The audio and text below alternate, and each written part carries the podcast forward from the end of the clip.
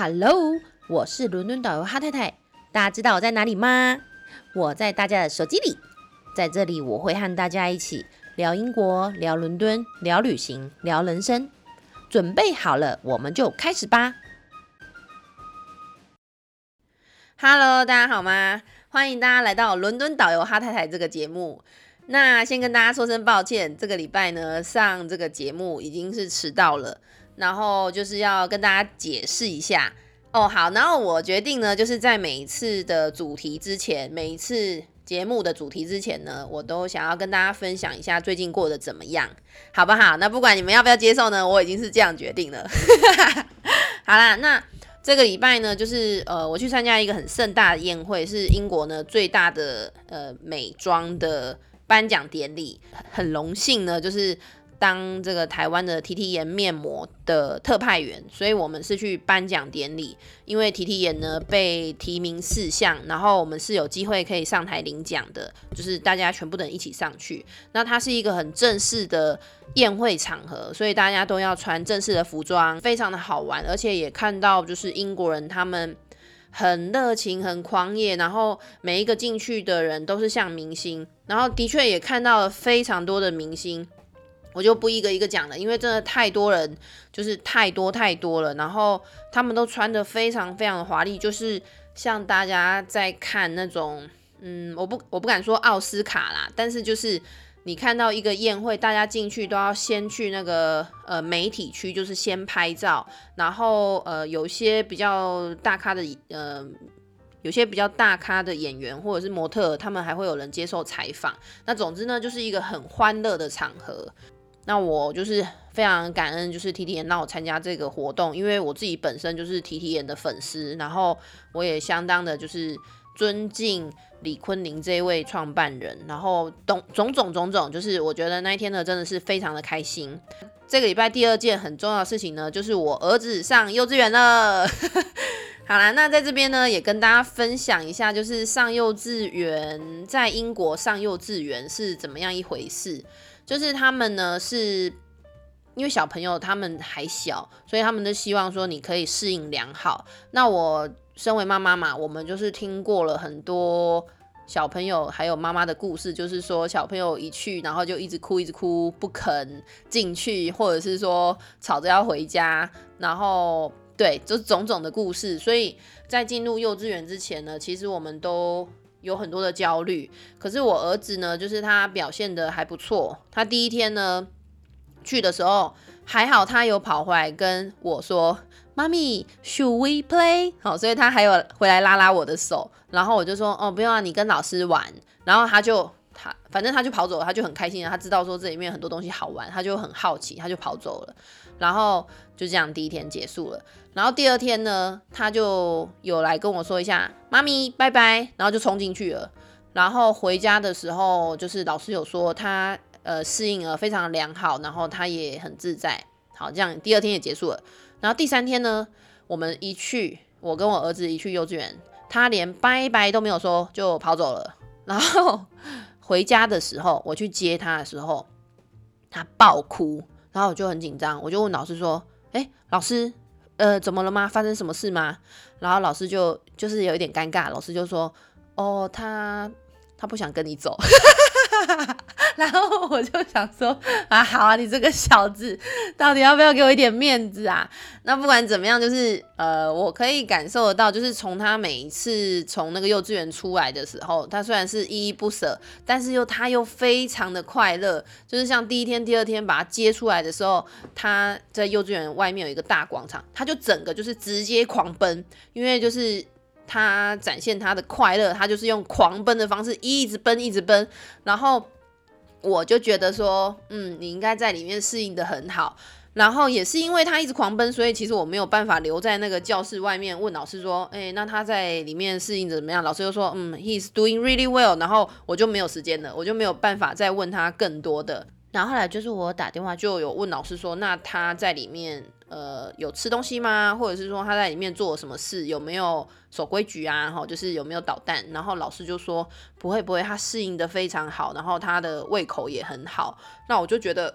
哇，我就觉得很放心啊，因为妈妈其实我们自己是没有期待他要在幼稚园里面学什么什么什么的，就是希望他在里面可以适应，然后在里面快乐。就是而且英国的幼稚园基本上是没有要教你什么什么什么很多事的，就是大家呃在里面呢一起吃吃喝喝，然后玩玩，然后老师会放一些。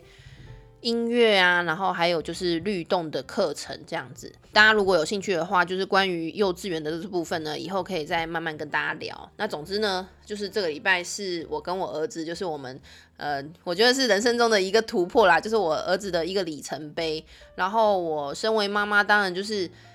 我也很开心啊，因为儿子要有呃自己的朋友了，然后儿子要有自己的新生活了，然后他。一切是适应的如此的良好，然后他有一天呢，就是我们回家的时候，我就问他说：“儿子啊，你去 nursery 开心吗？你在里面好，你觉得好不好玩？”然后我儿子的那个脸，就是他听到 nursery 这个关键字，他整个人就是笑的这样子，整个都开花，这样就是好像在谈恋爱的那种笑。所以我我看他。笑成这样，我真的是内心就觉得说啊，好啦好啦，儿子长大，儿子已经不再是当时候就是一个小宝宝，所以呢，这个也是就是跟大家分享。那在英国的幼稚园是这样子的，就是他小朋友在三岁以后，英国呢是有提供就是免费的托婴，就是每周三十小时，但是在三岁以前，就是你就是要自己付费。然后我觉得蛮贵的，也是跟大家分享啦。就是像我们只有带小朋友去一周两个早上，那大家猜猜看，这样子要多少钱？一周两个早上，这样子的月费呢是将近五百块哦，四百八十八哦，将近五百磅。那如果是一到五全天，就是在幼稚园的话，是将近两千磅。所以呢。呃，我觉得其实价钱真的是蛮，也是蛮惊人的。因为跟台湾比起来的话，我问一下我朋友说，哎，那请问一下，如果是五百磅，就是大概两万块，那你在台湾是怎么样？他就说，就是全，就是一到五全全天育婴啊。然后我说，哈，那我们这边只有一个礼拜两个早上。好了，那不管怎么样，我觉得就是。我儿子他的成长啊过程，就是还有就是他心智的认知发展啊，心智发展好像都已经是还蛮不错的了。所以有些妈妈就有跟我说，其实可以让小朋友去试试看的，因为因为小朋友如果有一些团体活动的话，他可以呃在各个发展上他都更好。因为你除了就是小朋友除了你认知上的，还有体能上的，还有心智上的，还有一块就是你呃团体生活，这些呢都是他们成长的一部分。所以呢，我也觉得好啊。那你如果觉得就是儿子，如果你觉得去玩很开心，适应的很好，那就去吧。就是以后我们再变得更多天一点，然后呢，反正也也快三岁了啦，我就觉得说没关系啊，那就去玩吧。就是妈妈很期待你交到你的新朋友。他那个灿笑，他听到那个 nursery 那个灿笑，让我觉得他好像就是两三天，他就在里面交女友了。所以这一点呢，我自己会嗯小心一点，我会盯得紧一点。好啦，那今天呢，好啦，我们今天赶快切入我们的主题。好啦，跟大家聊多了，就是今天呢要跟大家聊聊为什么英国菜不好吃。哦，英国菜为什么这么难吃？那不管怎么样，就是我觉得好吃不好吃这种东西呢，真的是见仁见智。就像说，台湾人有人很喜欢香菜，有人觉得香菜很难吃。可是不知道为什么，就是英国菜难吃这件事情呢，是全世界都很知名。之前呢，就是英国在申办那个二零一二奥运的时候，那那那那时候法国。那时候法国的总统希拉克，他那时候就曾经酸溜溜，他就讲说：“哎，我真的很搞不清楚奥委会为什么要把这个奥运交给一个就是饭饭菜做的这么难吃的国家来举办。”然后就因为这样一句话，当时候还有引发一些就是外交上的争议、外交上的风波。那我相信大家在这个坊间，或者是说大家一定都有耳闻说。英国菜难吃啊，吼，然后有一段话是这样讲，他就说，英国的鸡猪牛羊呢，其实是有着最可悲的命运，因为英国人要杀他们两次，第一次就是夺走他们的性命，然后第二次呢就是夺走他们味道。然后还有另外一个，我也听到，我也觉得很有趣，就是说英国人他们能够成为日不落帝国，就是因为食物太难吃了，所以英国人呢就要到全世界去找好吃的东西，所以才成就了大英帝国。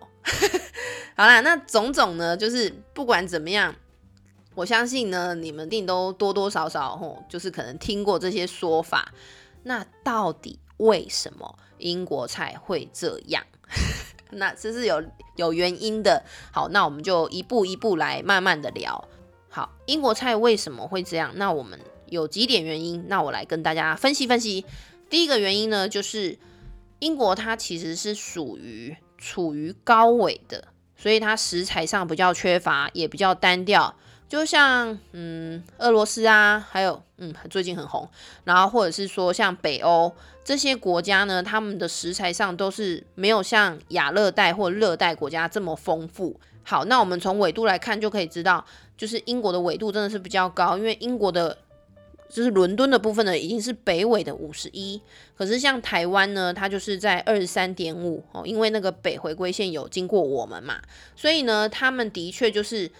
比较没有这么多的食材可以种得出来，所以像小麦这个作物呢，其实在十一世纪之前，它是没有被广泛种植的。那英国呢，就是因为这样子的物产缺乏，所以呢，特别的需要进口食物，但是。据我们的这个考究，其实，在中世纪的时候呢，其实英国人也是有吃过、有见过好吃的。为什么呢？因为那时候一零六六年嘛，这个法国人诺曼底公爵就是威廉征服王，他打进了，他占领了英国，他打赢了胜仗，然后占领了英国。那当时候呢，他是法国人，所以他带进了法文。带进了法国的文化，同时他也带进了法国的烹调技术。然后不是只有他，还有很多法国人都一起进入了英国。所以当时候呢，法国这样子的很会做菜的很多技术，它其实是有传入英国，而且是有得到蓬勃的发展。好，而且当时候的这一批法国人呢，他们除了传入这些文化之外，因为他们擅长航海啊，所以他们的。足迹呢也有遍布北海、地中海，然后也有参加过十字军东征，所以就在这些战争中呢，他们就带回了大量的香料，像是什么，像是丁香啊，像是豆蔻啊，像是肉桂啊，像是番红花等等等。那这些香料呢，就在英国，就是。在英国，他们就运用在英国菜上，所以当时候的食谱其实是很丰富的，而且当时候是中世纪，也没有什么特别的什么动物保育法，所以呢，不管是在天上飞的啊，还是地上跑的啊，水里游的，其实都可以抓来做做食物。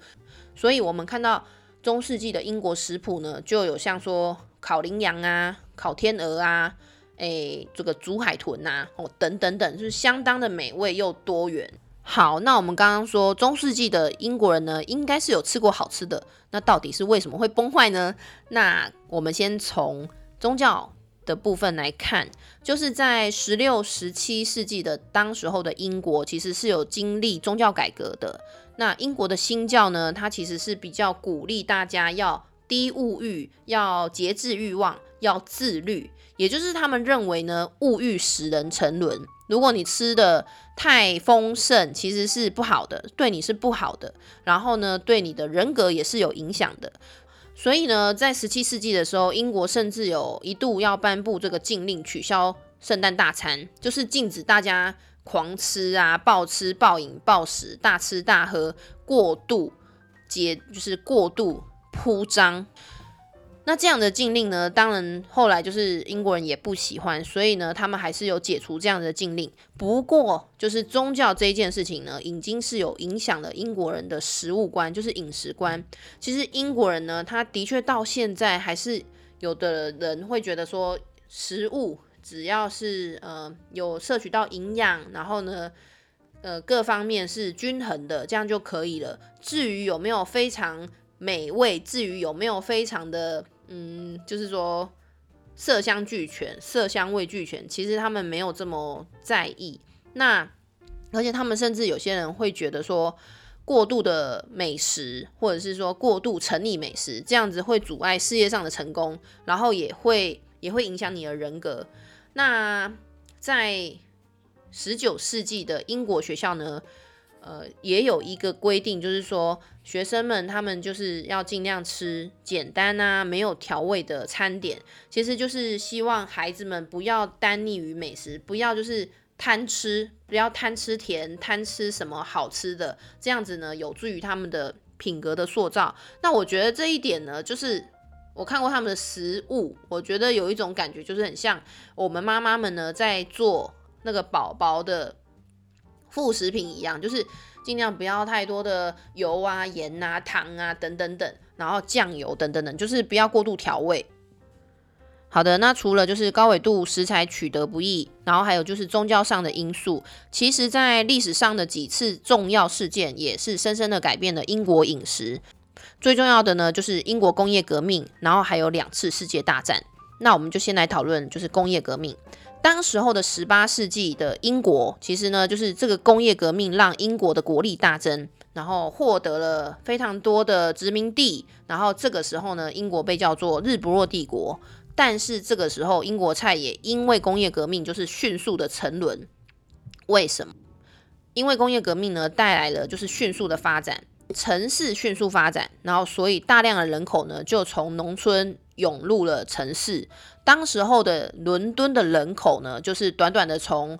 一八零零年到后来的三十年，这样子的人口呢暴涨了一倍，所以就导致了城市伦敦自己本身呢，就是食物没有办法自给自足，只能从外地运输，然后来满足他们的需要。那当时候的运输呢，其实又不是像现在有高铁，或者是说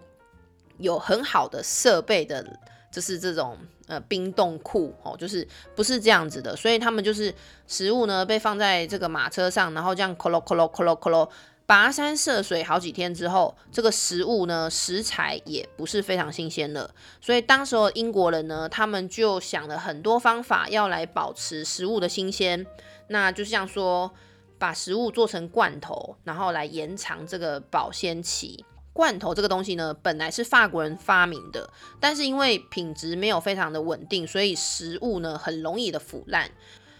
那到了十九世纪初的时候，有个英国人呢，他就做了改良，就是在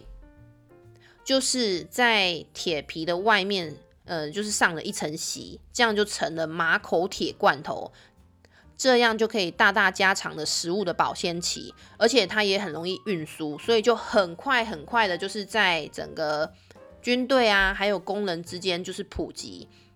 风靡了，就是整个工厂还有战场之间。那到了十九世纪末的时候，其实是罐头这种东西呢，已经是成了英国人他们不管去哪都必备要带的，就是必备物品。因为对大部分的英国的中下阶层来讲，大家不是这么有空可以慢慢做菜、慢慢去找食材，所以肉罐头对他们来讲是最重要的肉的来源。然后虽然说肉。虽然说罐头不像新鲜的肉，呃，买来的这么好吃，然后口感也不好，然后就是整体上当然没有这么优秀，可是它至少可以果腹啊，能吃饱啊。那当时候英国在日不落帝国的那个时代，英国可是一个超级超级的食物加工厂，而且技术呢跟这个效率都非常的好，所以当时候就是肉罐头啦、鱼罐头、蔬菜水果。的罐头都在那个时候涌现，然后就是这样子的。好，那这样子的状况呢，就是影响了当时候英国人的食材的选择，然后还有就是影响他们的烹调方式。好，那在呃工业革命到。一次世界大战之前，其实呢，呃，可能中下阶层的英国人可能吃的不怎么样，可是呢，上层社会其实是吃的不错的，因为物资来自世界各地。然后呢，当时候的英国人也很有钱，就是上流社会，他们也是非常的有钱。呃，大家如果好奇这个时代呢，大家也可以看一下，就是英剧《唐顿庄园》，因为那个故事呢是发生在一战之前。大家可以呃观察一下，其实就是他们里面的就是晚宴的场景是非常的迷人的，就是非常的华丽典雅的就是有着非常华丽的餐桌哦，典雅的窗帘，然后烛光晚餐，然后餐盘餐具都非常的精致。然后呢，也不是只有这些物质上面的好，就是连他们的仆人呐，哦，就是他们的佣人，大家都是西装笔挺的，就是这样子一道一道的上菜，穿梭在这个厨房跟餐桌之间。上了一道又一道的，就是精致的餐点哦，从开胃菜呀、奶油面包，然后接下来哦到主菜，哦主菜也非常的丰富，可能有烤猪、烤鸡、烤牛、烤烤兔子，呃炖肉等等，然后再到最后的甜点，然后到水果，就是整套下来就是非常的华丽，然后非常的可以吃的非常的尽兴。那的确就是在一战之前呢，英国上流社会的餐桌呢，的确就是像唐顿庄园这样子，就是非常的优秀，然后也非常的好吃哦。但是，一战爆发了，就是很多的厨师哦，这个厨子、助手，大家都去打仗了，然后很多人没有回来，所以呢，所以英国呢就失去了非常多优秀的厨师，所以很多那个很很复杂、很华丽的餐点。就是我们说的大菜啦，这些食谱呢就被下架了，因为就是真的没有人做得出来嘛。然后当时候又有很多的，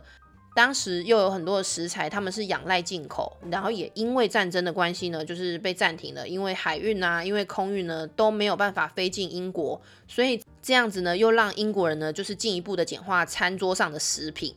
好，然后到了第二次世界大战，真的就是。整个英国呢，其实是一直不断的重创，然后食物呢就是简化再简化再简化。其实到了二战之后呢，其实就是整个英国的食物已经是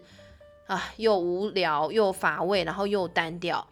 好，那我们可以下一个小小的结论，就是在两次世界大战之前，其实英国的上流社会呢，其实他们还是吃的很不错的。但是经历了两次世界大战。上流社会的饮食水准呢，也被拉下了水平，所以呢，这可以说是就是重创又重创。那呃，像徐志摩啊，他都还有说过说，哎，英当时候呢，这个英国最好吃的菜就是外国菜，所以呢，大家就可以知道说，当时候英国人呃，真的对于这个美食呢，已经是也没有空去想好不好吃了，只要有吃就好。好，那讲到这边还没讲完，因为在二战之后呢，还有一件事，英国二战之后呢，实施食物配给制。那这个就是为了要确保，就是你英国人不论你的收入是多少，不论你赚多赚赚少，你都可以领到相同的食材。然后当然就是也是因为这样子，所以你不可能得到非常华丽的食材，但是就是人人都有东西吃。那那我调查了一下，就是在一九四二年呢，当时候英国政府呢分配给大家的这样子的供给是，每一个平民每周可以领取两百二十七克的培根，两百二十七克的牛肉，然后四百五十克的糖，一百一十三克的茶叶，两百二十七克的奶酪，然后三百四十克的奶油。因为接下来煤气供应也越来越不足，所以呢，政府就开始限制人们只可以早上烤面包，鼓励呢大家可以吃冷的面包。所以这样子的配给制度是整整的延续了十三年。那一代人又一代人这样子味蕾呢，就渐渐的就是丧失了，渐渐的被耽误了。所以那最后呢，做个总结，就是四点原因造成了英国食物长这个样。第一个就是物产贫乏，第二个就是宗教改革，食物简单化，第三个就是工业革命带来了很多的罐头食品，第四个就是两次世界大战让整个英国食物无力回天，可以聊聊啦。好啦，那讲那么多，其实英国现在呢，当然英国人自己也知道说，呃，英国食物好像没有像法国这么好吃，然后呢，也有。很多的声音就是大家觉得说，哎，英国的各方面文化这么丰富，历史这么悠久，为什么英国的食物不能改革？所以呢，英国近年来呢也有非常多的饮食复兴运动，就是运用当季的食材、在地的食材，然后呢把英国的料理做一番新的改变、新的诠释。然后因为这样子的复兴运动，所以我觉得这几年，当然这两年吃餐厅是吃的比较少，但是只要是每一次有出去吃，都会觉得说，哇，还蛮好吃的，蛮惊艳的英国菜。那很多人会问我说，那那哈太太你自己怎么看？就是英国菜。那针对英国菜这个话题呢，我有问了我的英国老公。就我先生，他觉得好吃的英国菜其实不是在餐厅里，而是在英国人家自家的餐桌上，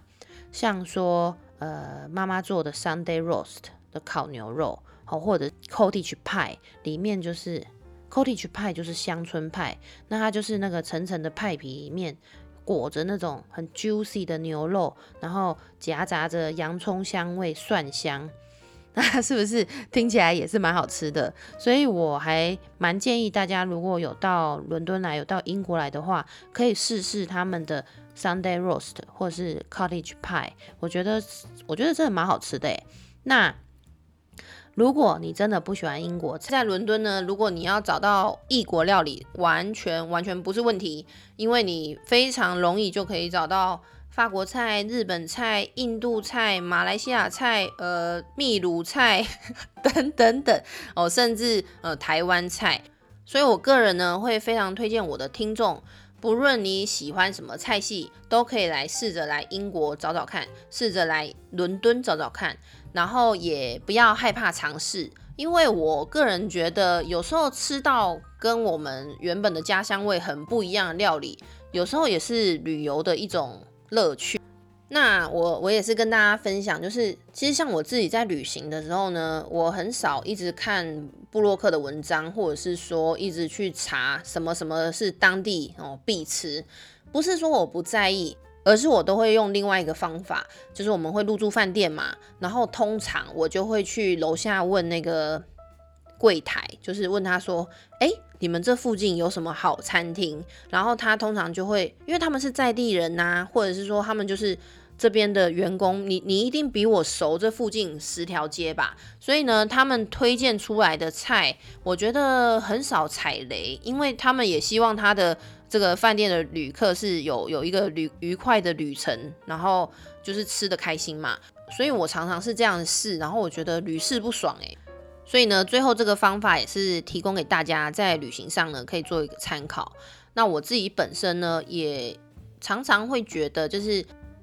意外其实是很有趣的，就是你意外的闯入一间呃餐厅，意外的走进一间酒吧，然后去用他的餐，然后有时候我都会直接请那个餐厅的服务生说，What's your favorite？你最喜欢哪一道？你喜欢吃什么？我来吃吃看。那我我觉得就是。